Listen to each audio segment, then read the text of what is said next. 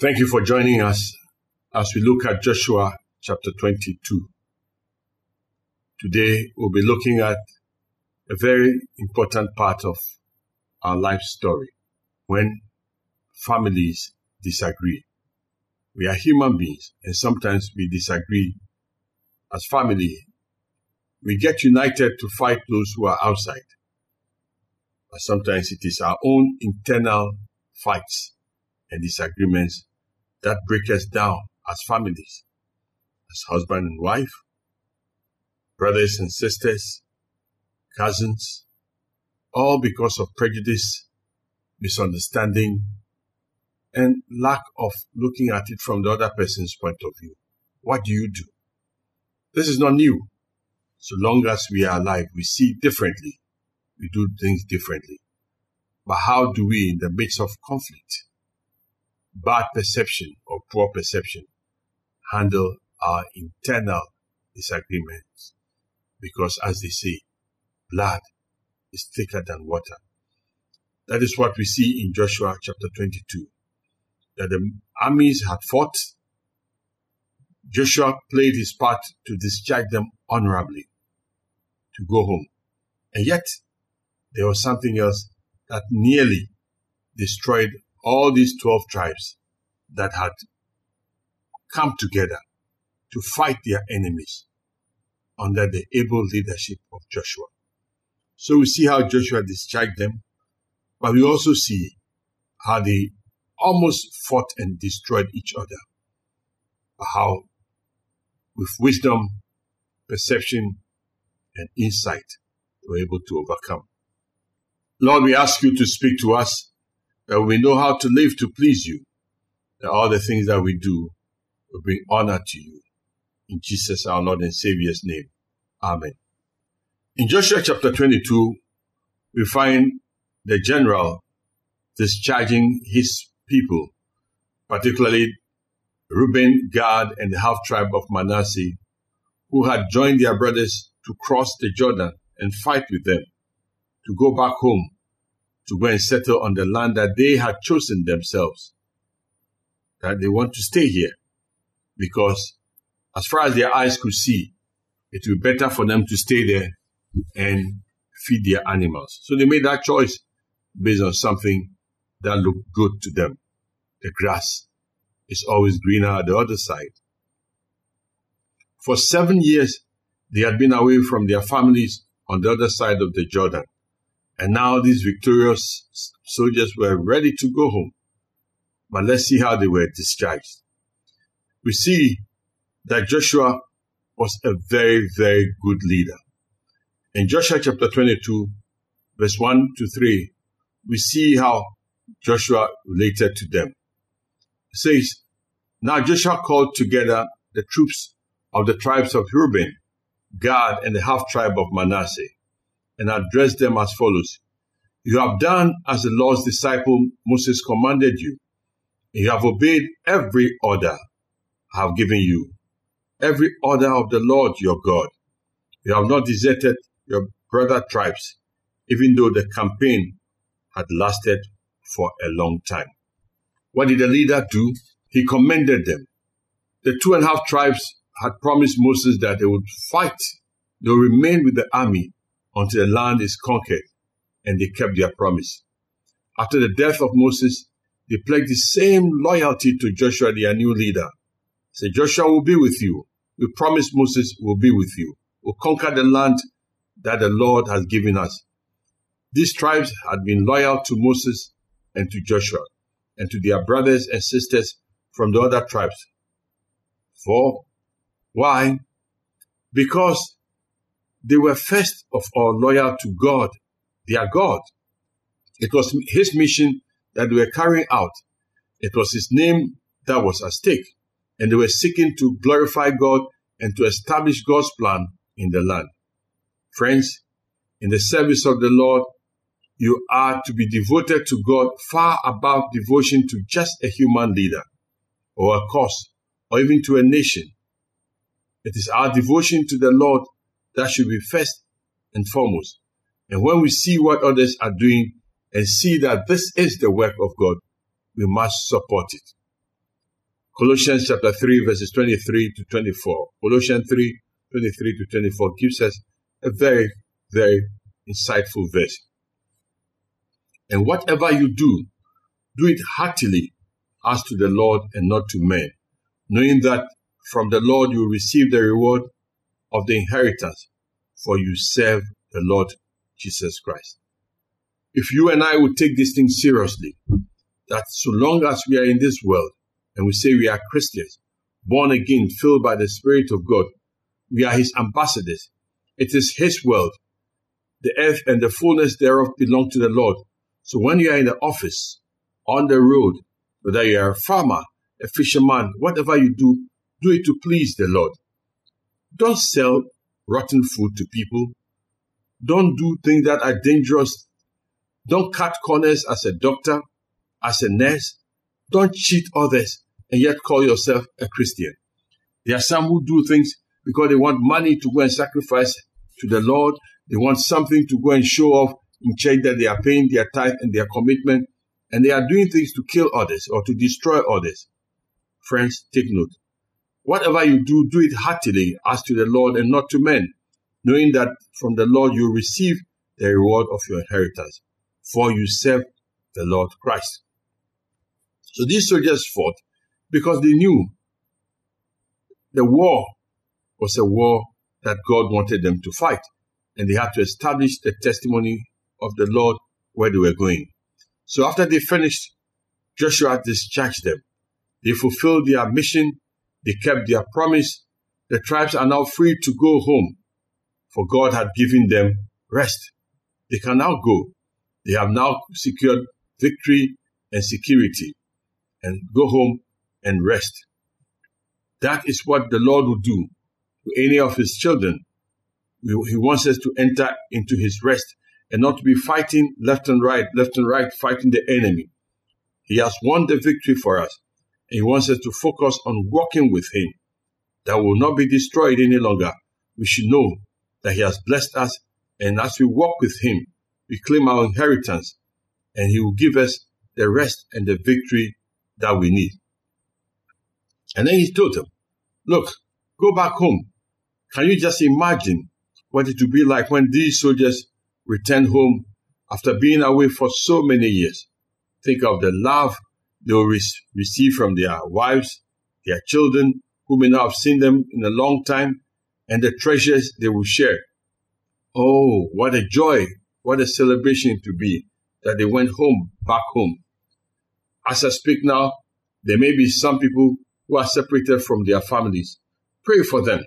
Your father, your mother, your siblings may be separated away from you because they are overseas. Some went there because they wanted good things to happen to them. It has happened to them and they've forgotten home. Pray for them. Some have gone there, bad things have happened to them, or it hasn't gone the way they want to go. They, they thought it would go, and they are reluctant to come back home. Pray for them. Don't give up on them, that they should come back and come back home. Or even if you may spiritualize it, some used to be with the Lord serving the Lord and they got disappointed they've walked away from Him. Can we pray that such people come back to the fellowship of the believers, back to the church, back to the covenant group, back to the sheepfold, so that they can be just a lot of rejoicing because the street children have come back home. Whether they wandered away seven years fighting all kinds of battles, they can come back home. Joshua admonished them. Say, look, I am more concerned about your spiritual walk than just anything else. You have experienced Canaan because I have obeyed the Lord. So you see, just as you have been diligent in battle, obeying me, so you must be diligent in your worship, obeying the Lord, for he has kept his promise to each of the tribes. He has kept his promise. Joshua 22 verse 5, he said, be sure to continue to obey all the commandments Moses gave you. Love the Lord and follow his plan for your lives. Cling to him and serve him enthusiastically. What an admonition. What a way a soldier would talk. You wouldn't expect him to do that. He would have said, strengthen your security. Yeah, be sure nobody attacks you. Be on the alert. That's what you expect a soldier to say. And he could have said that. But he's giving you an advice, you and I an advice. Be sure to continue. See the Lord, love the Lord and follow his plan for your lives. Oh, you know that even as far back as the book of Joshua, Joshua could tell the people, follow God's plan for your life. Do you know what the plan of the Lord is for your life? We are looking for money, looking for security, looking for comfort, looking for luxury, doing all the things that we want to do. Joshua's advice to you, to you is simple. Cling to him and serve him, and he qualifies it. Serve him enthusiastically. Serve him from with your joy, your body, your soul, and your spirit. That is what he said to them. An amazing thing about Joshua is that even though he was a general, he was not a priest, yet he took time to bless them.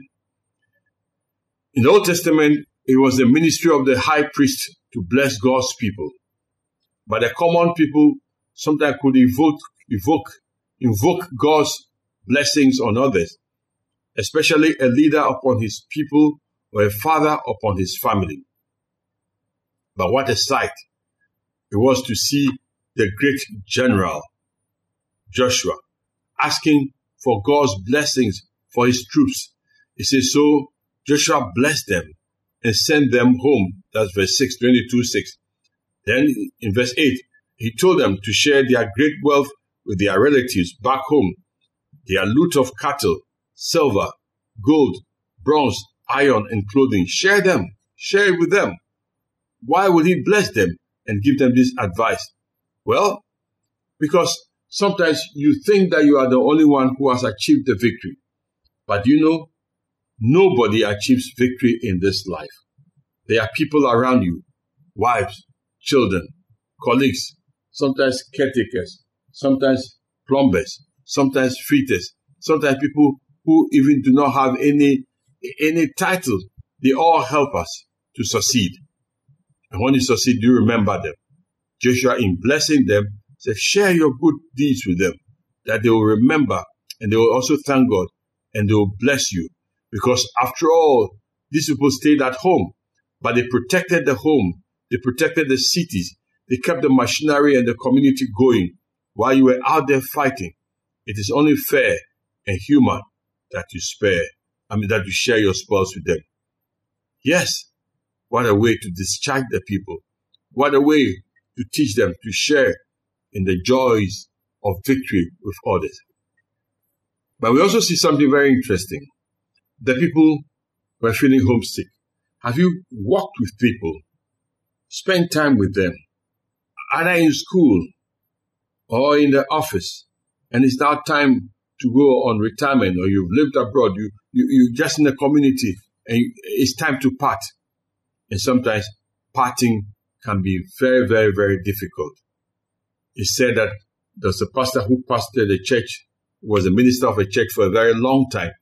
And when it was time for him to go to another church, the people gathered around to see him and they were crying and they were just sad that he was going to leave them. And as they held hands to pray, they broke out singing, Blessed be the tie that binds our hearts in Christian love. So when we asunder parts, it grieves us, it gives us inward pain. The pastor couldn't take it. He said, No, I won't go. I'll just stay with my people. And he stayed with them until he died on the mission field. Well, the men of God, Reuben and half tribe of Manasseh, made their way. They were happy to be going home, but it was not easy to go back home, to leave behind the, the priesthood, the tabernacle, and all the things that they saw made their lives meaningful. Then they decided to do something. There was no question that God's appointed people were to be in Canaan. Anything short of Canaan wasn't where God wanted them to be. And these people were walking away from Canaan and going back to the land on the other side of the Jordan. What were they going to do? How did they solve the problem they created themselves? by asking for land that was pleasing to their eyes. You know that saying, all that glitters is not gold. Well, these people had the, they were now leaving their place of comfort and worship, which reminded them of God. They built a large altar of stones by the river Jordan on the other side, so that it would be a reminder to everybody that they belong to the nation Israel. That's what they did to remind them that they belong to Israel. Now, this is the eighth memorial that was erected in Canaan, but they erected it because of an excuse that they gave. When their children asked them, why are you doing this? We will say, oh, we are part of Israel. The other tribes are on the other side of the Jordan, but we are all from one family. It is good to have memorials. It is good to remember where you come from. But sometimes what we do can be dangerous. For instance, there are people who are no longer going to church. They are not in fellowship with anybody. And when they miss their spiritual warmth and fellowship, they stay at home. They claim they are doing other things or they claim they are watching TV, going on radio, going on internet and doing all these things. There's nothing really wrong with those things, you see. But the Lord says, do not, do not forsake the assembly of the brethren. When you can, if you cannot, it is a different thing. But don't say you are so busy, you are so taxed, and God is everywhere, He's with you, and you are going to church. He said, You go to church. Yes, yes, I heard my pastor today. I heard him on the internet. I heard him or they are streaming live and you are lazying about it. There's a joy of sharing real time fellowship with others. So these people built an altar there to remind them and their children when they ask them, Oh, so we are part of a big family. The other family is there. I tell you this the good is often the enemy of the best. Because if the people of Reuben, Gad, and Manasseh had faithfully attended the feast in Jerusalem, if they had honored the Lord by obeying his word and had talked about it in their homes and had made the journey to go and spend this feast, they will be able to raise their children to know and serve the Lord. The altar on the Jordan bank, however, was no guarantee of success. If we pray with our children, we take the family together to worship God. Yes, church has problems, challenges as human institution. It has its problems and challenges. But that is God's ordained place for us to be. My friend, if you are listening to me as a Christian, as a Christian leader, as a backsliding Christian, go back home. Don't take shortcuts. Don't let anything deceive you. Don't say God is everywhere. I'm worshiping him. Even when Jesus came, he worshiped in the synagogue. They persecuted him. They didn't like him there, but he was there. So that is the body his father has set apart. So Let's go on with our story. They established an altar on the bank of the Jordan to give a testimony about their belonging to the people of the land, the people of the promise. Now let's see the third one. Trouble brewing when brothers get ready to fight. You know the saying that bad news travels fast. When they built the altar, and they finished. Somehow, word spread quickly. Joshua 22 verse 11 says, But when the rest of Israel heard about what had been done, they mustered an army at Shiloh and prepared to go to war against their brother tribes. When they heard it, they prepared to go to war against their brothers. How?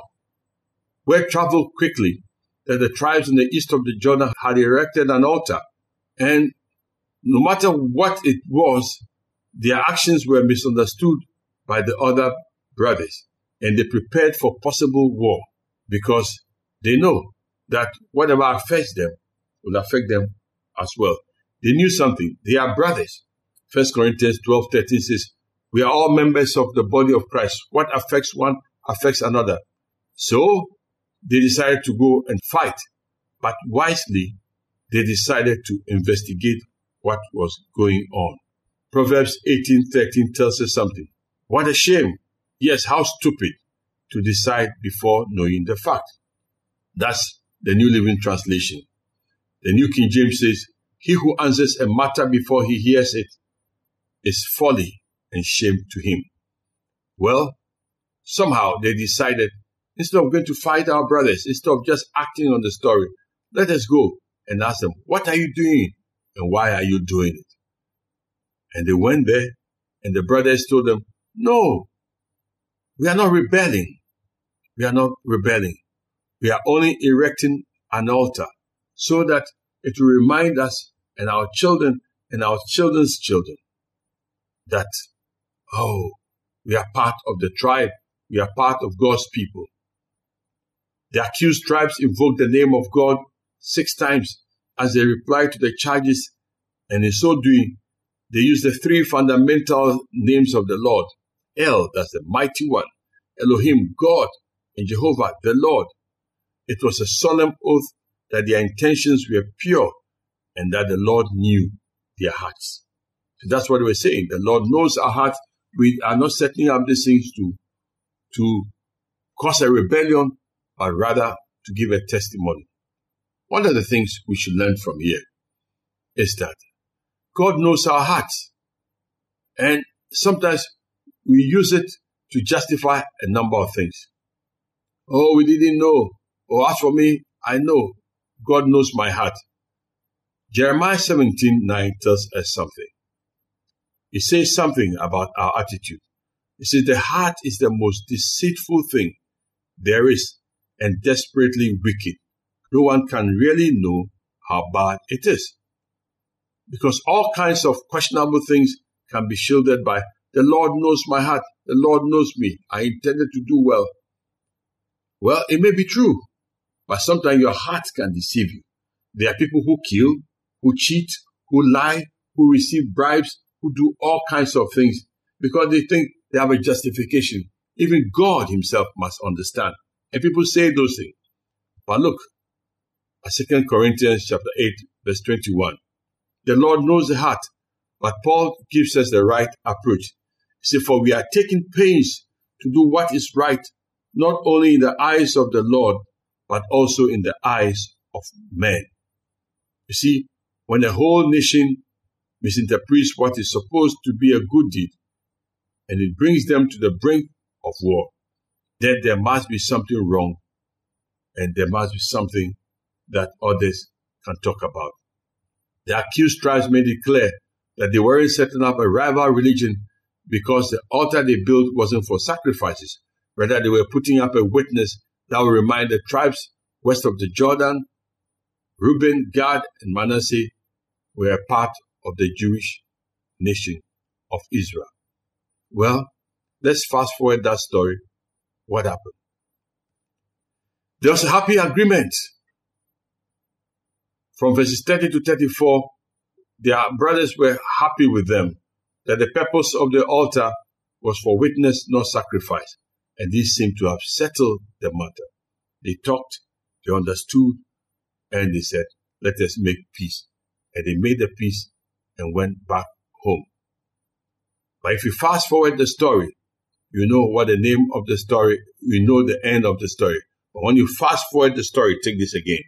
But when you fast forward the story, you see that when they chose, the two and a half tribes chose to stay in that environment, eventually it proved to them that they had made a bad decision.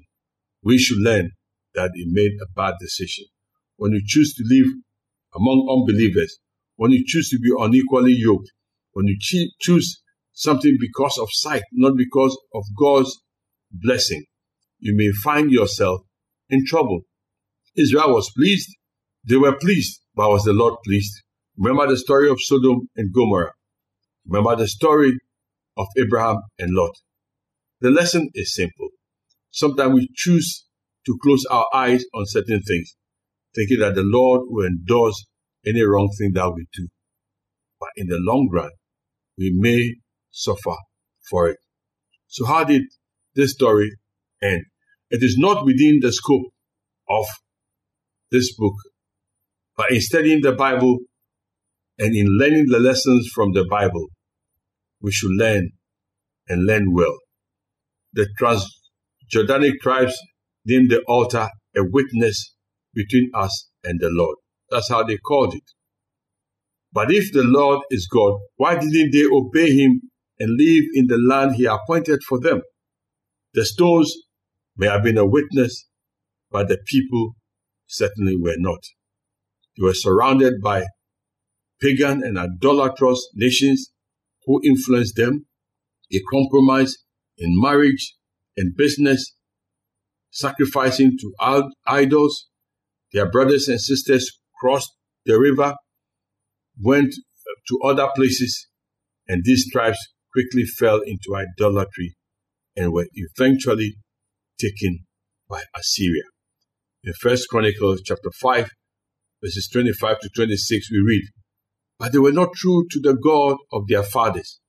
Instead, they worshipped the idols of the people whom God had destroyed. So God caused King Pul of Assyria, also known as Tiglath-Pileser, Pilneser, to invade the land and deport the men of Reuben, Gad, and the half tribe of Manasseh. They took them to Halah, Habor, Hara, and the Gozan River, where they remain to this day. They went into captivity when they chose to stand half half and not go full hog with their brothers and sisters. So what we learn? After the battle, we settle for peace. But in peace, we must still follow the Lord. We can quarrel when we disagree with each other, but let's talk about it. And when you talk about it, don't just say that what I've done is a way of worshiping God. My heart doesn't condemn it. Is it pleasing to the Lord? Ultimately, our duty in this world is to live and please the Lord. Church history is full of agreements and accords that magnified the Lord. May we decide to magnify the Lord in all things. May He be the King of our lives. May we seek to do His will. And may we, like the hymn writer who said, Stand up, stand up for Jesus. The strife will not be long.